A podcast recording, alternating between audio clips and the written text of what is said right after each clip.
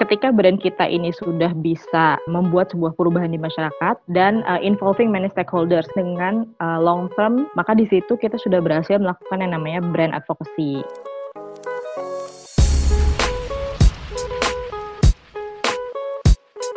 Selamat datang di Dialog in Dialog, tempat kita membahas tren terbaru komunikasi dan public relations. Ngobrol bareng Koms Expert serta industry leaders. Dialog in Dialog adalah podcast dari Dialog Communications.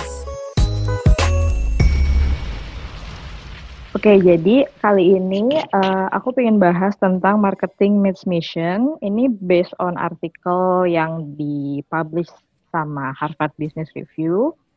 Uh, penulisnya namanya Miriam Sidibe. Dia itu former Unilever brand specialist gitu. Jadi di sini dia discuss gimana sih marketing itu uh, jika dikolaborasikan dengan sebuah misi atau social impact gitu.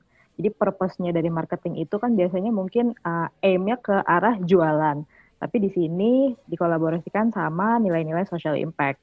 Gimana sih caranya brand itu membuat social impact yang successful gitu? Of course pertama kita harus cari tahu dulu nih purpose-nya apa yang kira-kira sesuai dengan identity brand kita dan memang permasalahannya itu dibutuhkan sama masyarakat define your purpose first, and then let's work with the framework called a purpose tree. Jadi kalau purpose tree ini menurut dia itu ada lima.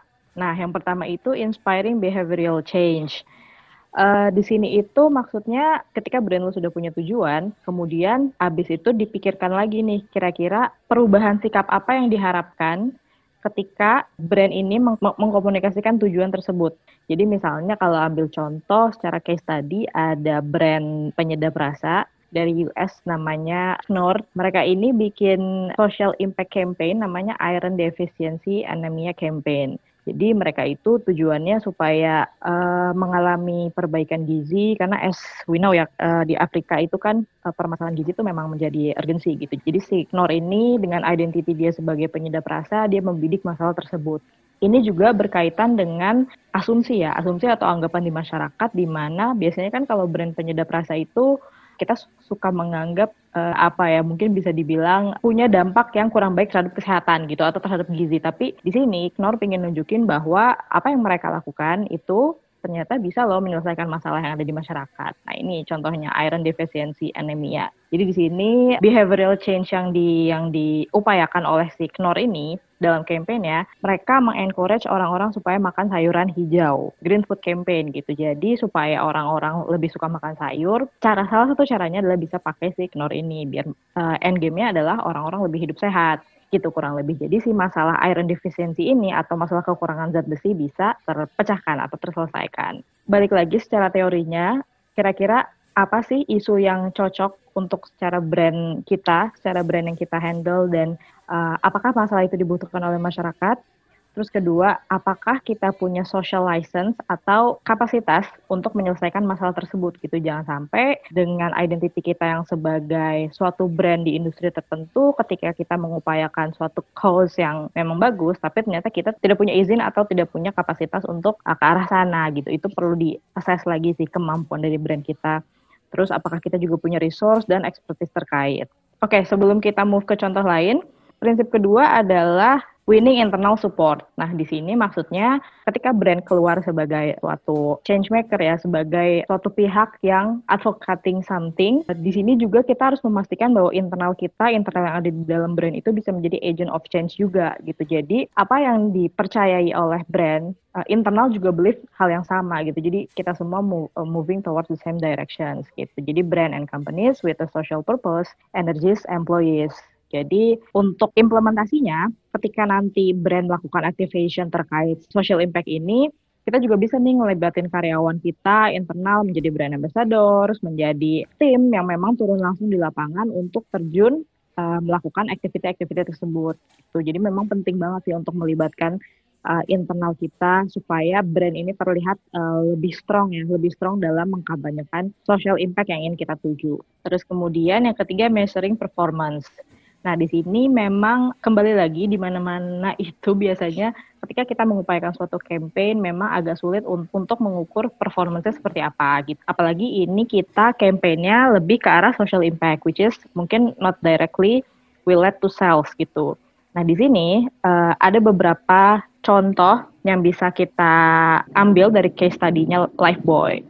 Jadi kalau Lifebuoy ini kan memang sudah sudah leading sekali ya uh, sebagai industri kesehatan mungkin bisa dibilang ya. Nah, Lifebuoy ini uh, mereka punya campaign untuk menggiring atau mengencourage orang-orang untuk uh, cuci tangan. Jadi semacam awareness uh, cuci tangan gitu. Cuma apa yang Lifebuoy lakukan ini meskipun kedengarannya simple, cuma nyuruh orang cuci tangan, tapi itu sebenarnya challenge yang sangat besar untuk negara-negara third country gitu, di mana orang-orang di sana itu uh, untuk urusan sanitasi itu sangat-sangat apa ya?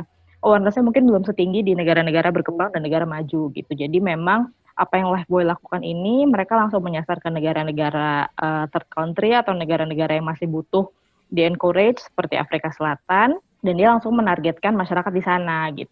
Dan dengan uh, membidik tujuan dari kegiatan yang tepat, maka role dari brand kita sendiri itu akan lebih terlihat visible dan terlihat punya impact. Pertama yang bisa diukur adalah brand levelnya. Kalau menurut Lifeboy, dalam jangka waktu mereka dari tahun 2008 sampai 2018, mereka itu mengalami kenaikan penjualan tahunan itu 9,6 persen. Jadi uh, sekarang si brandnya ini terasosiasikan sama uh, hand washing programs di benaknya masyarakat. Dan ini juga udah meluas nggak hanya di Afrika tapi juga sekarang ke Asia.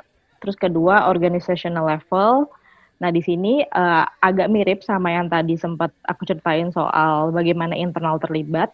Jadi di sini para karyawan Lifeboy itu juga turun tangan ngajarin soal cuci tangan ke sekolah-sekolah dan ke uh, lingkungan masyarakat ketiga public level. Karena uh, kampanye sendiri ini sudah berjalan cukup lama, ada konsistensi di sini yang pada akhirnya itu berdampak positif bagi si brand itu sendiri gitu. Lifeboy itu akhirnya mendapat recognition dari para stakeholders dari public in general bahwa Lifeboy ini memang capable untuk berbicara atau memang punya expertise di bidang kesehatan atau hand washing program ini gitu. Jadi nantinya makin ke sini itu uh, Lifebuoy itu makin punya pengakuan dan makin diberikan tempat untuk berbicara di public official tentang si hand washing ini gitu dan akhirnya itu akan menjadi salah satu identity yang lekat dengan si brand Lifebuoy itu sendiri. Terus cara lainnya, prinsip lainnya adalah securing partnership. Nah, ini juga salah satu cara yang bisa dilakukan oleh suatu brand nih, karena kan untuk bisa melakukan social impact, apalagi untuk social impact tertentu, kita tuh nggak harus selalu melakukannya sendirian gitu perlu juga kita collaborate sama partner strategik yang memang dia punya expertise di bidang itu. Seperti contohnya Unilever. Unilever itu kerjasama sama salah satu NGO namanya Side Savers. Kali ini isunya untuk memberantas trakoma atau penyakit mata di Ethiopia. Gitu. Jadi kita bisa kok partnership sama NGO yang memang akan lebih mempermudah kita menyatukan visi misi kita untuk mencapai si social impact tersebut.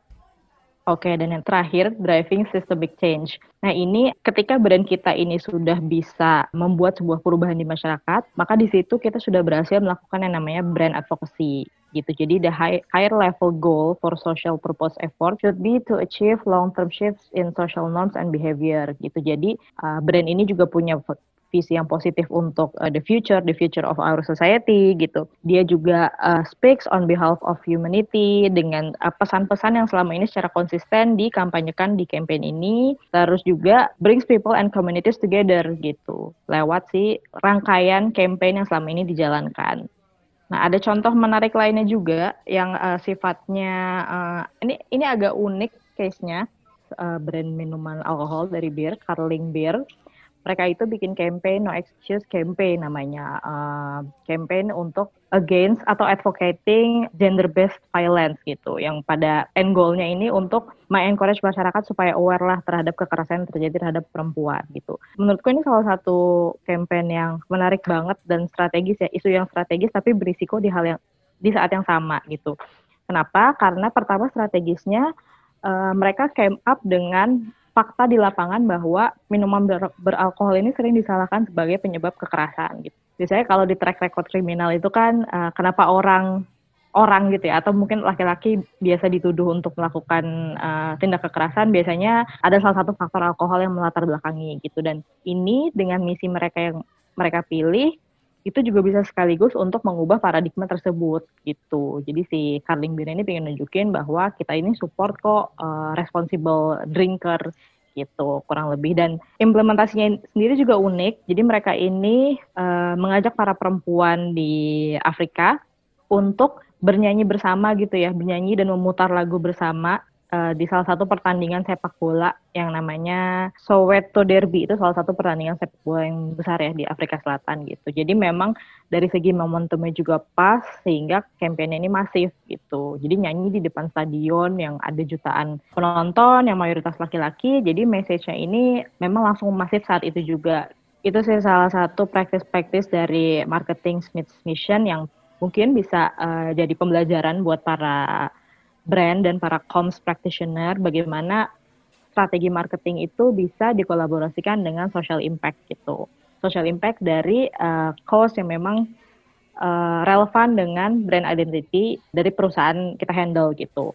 Dan terakhir, secara kesimpulan, yang pertama segala campaign itu akan efektif jika dilakukan dengan uh, long term dan uh, involving many stakeholders gitu. Jadi memang it will take time dan it will need konsistensi gitu. Mungkin contohnya tadi kayak Lifeboy, dia butuh waktu 10 tahun supaya publik itu bisa recognize mereka punya misi untuk hand washing program.